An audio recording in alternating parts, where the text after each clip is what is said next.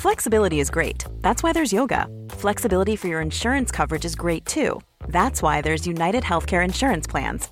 Underwritten by Golden Rule Insurance Company, United Healthcare Insurance Plans offer flexible, budget friendly coverage for medical, vision, dental, and more.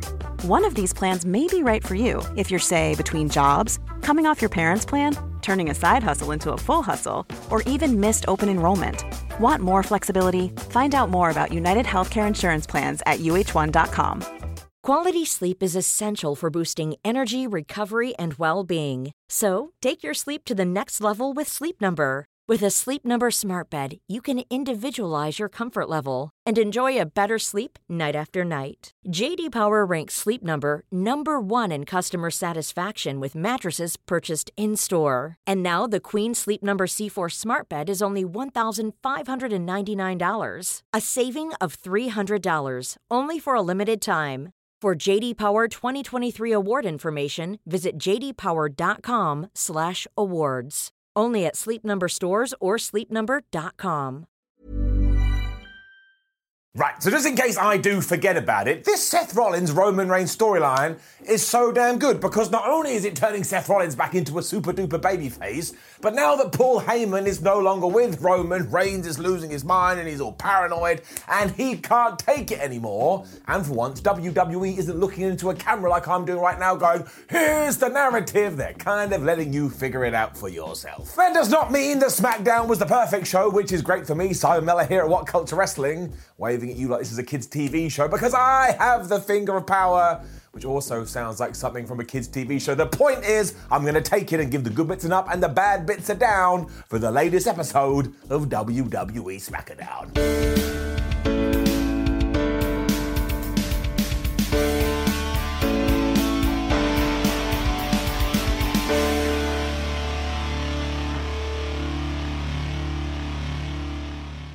Usos were in the ring to start SmackDown, and they basically wanted to tell Roman Reigns how much they loved him.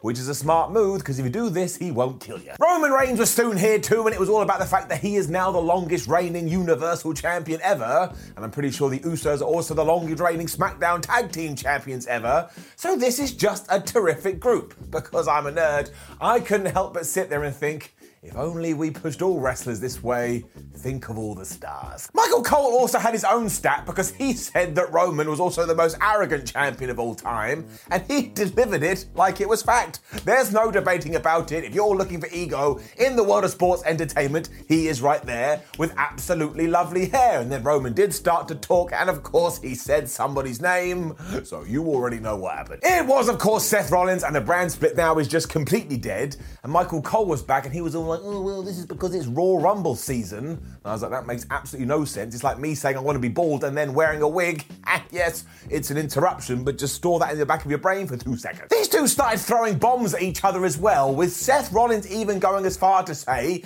it was me and Mox that used to back you up. So the internet melted down. Jon Moxley's name on WWE TV. And all you've done now is moved on to the Usos, because if you try to take on somebody one on one, you lose. Reigns snapped back that John Cena must have written this promo for Seth because it's the same old stuff. It's all boring, boring. And he was all like, look, when it gets to the Royal Rumble, this premium live event, I don't even need my boys. In fact, they're going not to be at ringside. Now, put your hand up if you believe that. Hand comes down. Thankfully, Rollins is not an idiot, so he said, okay, let's write this into the contract because if I and a mystery partner take on the Usos later and beat them, it does have to be a one on one match and those two people behind you are not allowed out. The Usos then laugh because nobody is going to team with this fool.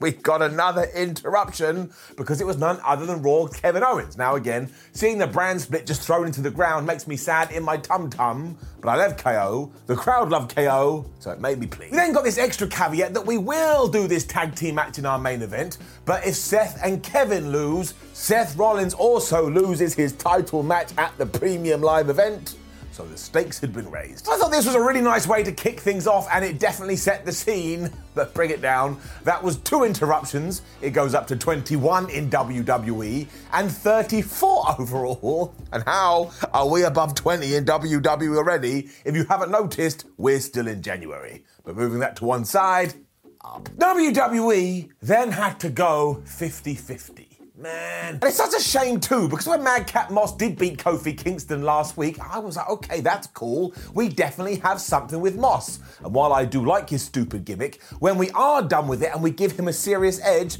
honestly, you could push this guy, he could clearly do something. Instead, we just had Kofi Kingston versus Madcap Moss round two. And this week, Kofi won. So even though we'd taken two steps forward seven days ago, now we've gone back and we're in the exact same place. And honestly, you try and get to any destination by doing that, and you're gonna end up where you began. And there was some fun to this because beforehand, Madcap Moss and Happy Corbin were just like, Kofi Kingston's such a buffoon. And because Kofi wanted some backup, he introduced Big E to the scene.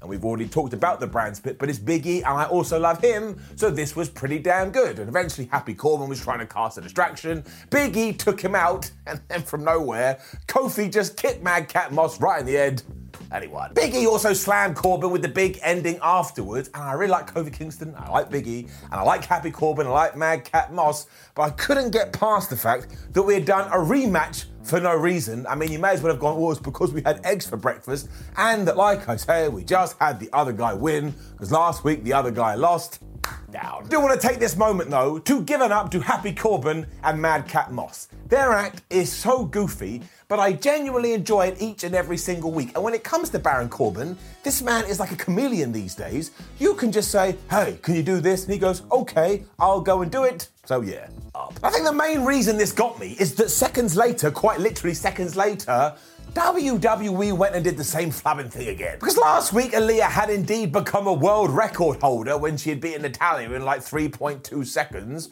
So this week, we did the match again. And of course, we made sure that Natty got hers. It only went two minutes, and the referee stopped it when he watched Natalya and he thought, no, even though this is a fight, I kind of think you're beating her up too much, so I'm going to call for the bell, and it was a disqualification. And if somebody could tell me why this was a DQ, finally I'll be able to unglue my hands from my face. It then got even worse because from nowhere, Xia Li was back. Now, I like Xia Li, and I think her entrance is great, but she has been gone for 68 years, and given she's meant to be a superhero, well, what a crappy hero. Summer Rae was at ringside, and we also teased we were going to do something with her, but of course, that was more an advert for the Royal Rumble, which is happening in like 10 days. And I didn't get any of this. Like last week, I thought, okay, cool, now we're doing something with Aliyah. But now we're just here, and I don't know why. Point is, I'm giving it a down. Short matches were the name of the game on this week's episode of SmackDown 2, because next up it was Los Lotharios versus the Viking Raiders. And look, at least this tied into the story that I can stomach. Because, of course, Erik and Ivar are the number one contenders, and we're not going to do anything with Angel Garza and Humberto Carrillo for some reason. So these two just ran through them. They hit the Viking experience on Humberto, and they beat him for the three. So you can't get mad about that, and eventually, I guess we will get to the Usos versus the Viking Raiders, which should actually be a pretty good damn match. A quick warning while we are here too. WWE has decided their word for WrestleMania in 2022 is going to be stupendous And they said it so many times on this show that not only has it lost all meaning, but I may even start a down counter. And then it was another two minute match. I mean, I suppose at least the entire show was balanced. But it was Naomi versus Charlotte Flair, and I kind of knew going in, I bet WWE just treats this as one big angle, and they absolutely did treat it as one big angle. I mean, before we even started, Sonya Deville just came out and she was like, ha ha, I'm gonna be the special guest referee, so Naomi, you may be in a little bit of trouble. And if it does end with Naomi finally kicking Sonya's ass, then we should be like, oh man, there it is, I'm so satisfied. And at one point, Naomi had the damn thing won here because she had hit the rear view, but because Deville had taken a tumble to the outside, she was all like, oh man, I'm taking so long to get back in there. Oh, can you believe it? Charlotte kicked out. It annoyed Naomi so much she forgot she was in the match, so Charlotte applied the figure eight and she got the win.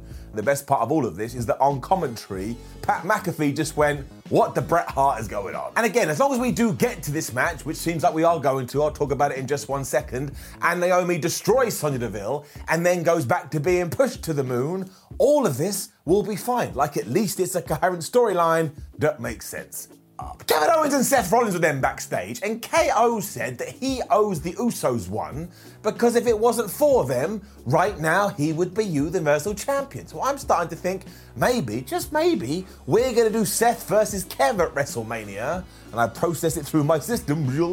Well, that was robot breaking down. I'd be alright with it. So that would be one of my dreams coming true, and then another one did actually come to happenstance, whatever that means, because I said last week we should turn this Insane show into a weekly thing. So out came Sami Zayn, and he's doing exactly that. Because the whole point is to outdo Johnny Knoxville at his jackass stuff, because of course Johnny Knoxville is trying to outdo Sami Zayn at his wrestling stuff. So he basically had like this cattle prod here, and he was like, oh man, it's so powerful, it could take out a rhino, and then he started zapping himself. And Sami Zayn is so damn entertaining. For some reason, this was joyous. I mean, seriously, you could tell him that he has to tag with a carton of orange juice, and somehow I'd be like, you know what, those two should be the tag team champions. And eventually, he got interrupted by Johnny Knoxville, so bring it down, put the plus ones where they need to be. This is absolutely getting out of control. Now, Johnny wanted to see this cattle prod because he's been around a lot of these kind of weapons and he thought something was off, and Sami was like, absolutely not. Now, of course, the point of this is that Sami Zayn hadn't turned it on, he was just goofing around. So, right, listen to my words. Listen to my words. Johnny Knoxville took it, turned it on, and started to zap Sami Zayn right in the middle of the ring. And if that is not the acts of some kind of psychopath, I don't know what is. The whole thing finished off when Knoxville took Sami and threw him over the top rope again. And of course, all of this will culminate at the Royal Rumble. And while in many ways this was gibberish, I've already made my point about Sami Zayn, and he is getting it up. Also, I do quite like Johnny Knoxville. Before we do move on, though, if anybody from WWE is watching, can you please take this electric stick and never use it again? If you're an old school wrestling fan like me, every time you see it, you have horrible, horrible flashbacks. If you know, you know. Eric Bischoff, for some reason, was then talking to Adam Pearce in the back. And did anybody explain this? No, they did not. But eventually Sonya Deville walked in, and Eric must have riled up Adam because he was like, I didn't appreciate what you did earlier with Sonya Deville, so next week, we're gonna do that match. I mean, I've no idea, but we have teased this so many times now. Just do it, have Naomi win, and let's move on to something else. WWE has absolutely lost it too because this episode of SmackDown was just littered with rematches. I don't mind one rematch here, I don't mind two rematches there, but when you get to this point, I was like, have I already watched this episode of SmackDown? Have I pushed play and am I watching the wrong episode? So you can take this stuff too far, it's gotta get it down. The thing is, it was Ricochet versus Sheamus who has his stalker Ridge Holland back by his side. These two guys are incapable of having a bad match. So I do have to give it up. It's suffered like everything else because they only got a few minutes, but they've got this whole thing down. In the sense, Sheamus just beats the crap out of Ricochet, and then the other Irishman comes back and he just flies around the place I mean, it is really good to watch. Ricochet did really screw things up when he went for this dive outside, and Sheamus just kneed him right in the face. I was like, that's it, he's dead. He's never going to walk again. And then he put him back in the ring and he gave him the Brogue Kick to get the one, two, three in the victory. And please let us do something more with Sheamus. And please, for the love of everything, let us do something with Ricochet. How can you have somebody so talented and yet for some reason have no plans? More bizarreness then followed because we had another backstage skit where Rick Boogs and his new haircut and Shinsuke Nakamura were walking through the backstage area and Jeff Jarrett just walked up to them. And he went, Hey, I'm Jeff Jarrett. And Rick Boogs went, Oh man, great, it's Jeff Jarrett. And Jeff Jarrett What's your name? He went, Oh, my name's Rick Boogs. And then they kind of danced for a bit. That's what happened. I mean, does WWE have an open door policy now? Because if so, I'll turn up on SmackDown. Can you imagine all the reports? And then some bald guy was just hanging around for some reason. I mean, it would make about as much sense as this. WWE, I think, hated me this week too, because then we got to our main event, which I was very excited about. And it ended in a disqualification. And look, I totally get it. The Usos are the tag team champions, so you probably don't want to beat them. And Seth Rollins and Kevin Owens, well, you have to make sure they get the victory somehow, because we're definitely going to do Seth versus Roman at the Royal Rumble Premium Live event. But when you just do the same thing as you always do, which is disqualification or count out, or that person got beaten up too much, it just gets really boring. Like, how can you tell stories if sometimes people don't get upset and if sometimes people don't win? I mean, you just can't get your head around it, and I gotta give it a down. Boring Miller is back though because the match was so damn good. Look at me getting mad that a match was good because it does get upsetting. Because you're like, man, Seth Rollins, he's great. Kevin Owens, he's great. Jimmy and Jay, they're doing their thing, and I could watch them all day long. But then you kind of think about it after it ended in disqualified, and you're like, well, it was just a little bit crap now, wasn't it? But still, I'm giving it up. They got some serious time, which was the best part, but also they worked in teams. So we know what Jimmy and Jay are all about. They've been doing this for years. But also, Seth Rollins and Kevin Owens have this, they're kind of friends, but they're not friends, but they definitely want to win mentality. So everybody was working in duos. I liked it. They then had all the near falls too, including a Samoan drop, a pop up power bomb and Owens' frankly crazy fisherman superplex buster thing from the top rope. And while I never actually believed any of them would get the one, two, three, they did make me bite just a little bit. What would have been far better though is that as soon as Seth had given the Curb Stomp to Jimmy, he would have bent over, hooked the leg, and managed to get the pinfall. But instead, if you can believe it, Roman Reigns saw this, who had been backstage watching this from a very normal position because he is a top star and he doesn't have to watch TV like this and he gave Seth Rollins the Superman punch. Now, on the one hand, I get it, Roman's out of control right now, and he was scared that Seth Rollins was going to win. But on the other, he didn't know this for sure. Like, it was such a gamble. So essentially, he caused the disqualification just because we need a main event at the Royal Rumble, and if this didn't happen, we wouldn't be able to have it. The fans booed the hell out of this too because, of course, they want clean finishes as well. But look, it was a very entertaining end to SmackDown. It does mean we get to do Seth Rollins versus Roman Reigns, and I don't want that to go away. Not only do I think it's going to be fantastic, I think it will ensure that Seth Rollins goes back to being a good guy, and that maybe, just maybe, he becomes the Universal Champion. I know big words, but that's how I feel. Which brought us to the end of another episode of SmackDown, and I tell you, this was a difficult one. Like, I wanted to enjoy it, and when we were firing on all cylinders, I was like, man, this is great. But given that Sami Zayn has recently re signed with WWE, and given that I'm such a big Sami Zayn fan, overall, I'm going to give it an up. That's right, it's the power of insane. Now, please do leave a comment below and let us know what you thought about last night's episode of SmackDown. Like the video, share the video, and subscribe. Don't do that. Make sure you check out all our articles over at whatculture.com, and there's a written version of Ups and Downs as well. We have a ton of videos. Go watch whichever one you fancy. And also, we're on social media. We'd love to see you. My name is Simon for What Culture, the master of the ups and downs. Even though that makes no sense, there's no kind of competition. So, how can I call myself that? But I do. Have a great day. See you soon.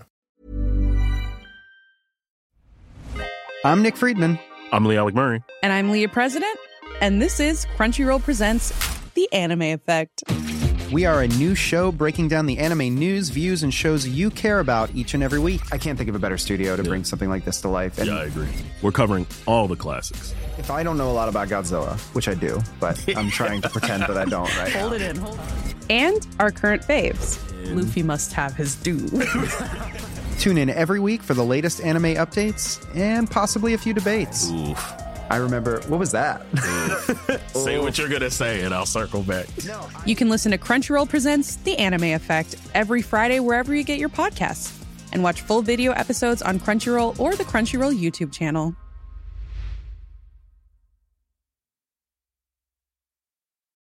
Join us today during the Jeep Celebration event. Right now, get 20% below MSRP for an average of 15178 under MSRP on the purchase of a 2023 Jeep Grand Cherokee Overland 4xE or Summit 4xE. Not compatible with lease offers or with any other consumer incentive offers. 15,178 average based on 20% below average MSRP from all 2023 Grand Cherokee Overland 4xE and Summit 4xE models in dealer stock. Residency restrictions apply. Take retail delivery from dealer stock by 4 1. Jeep is a registered trademark.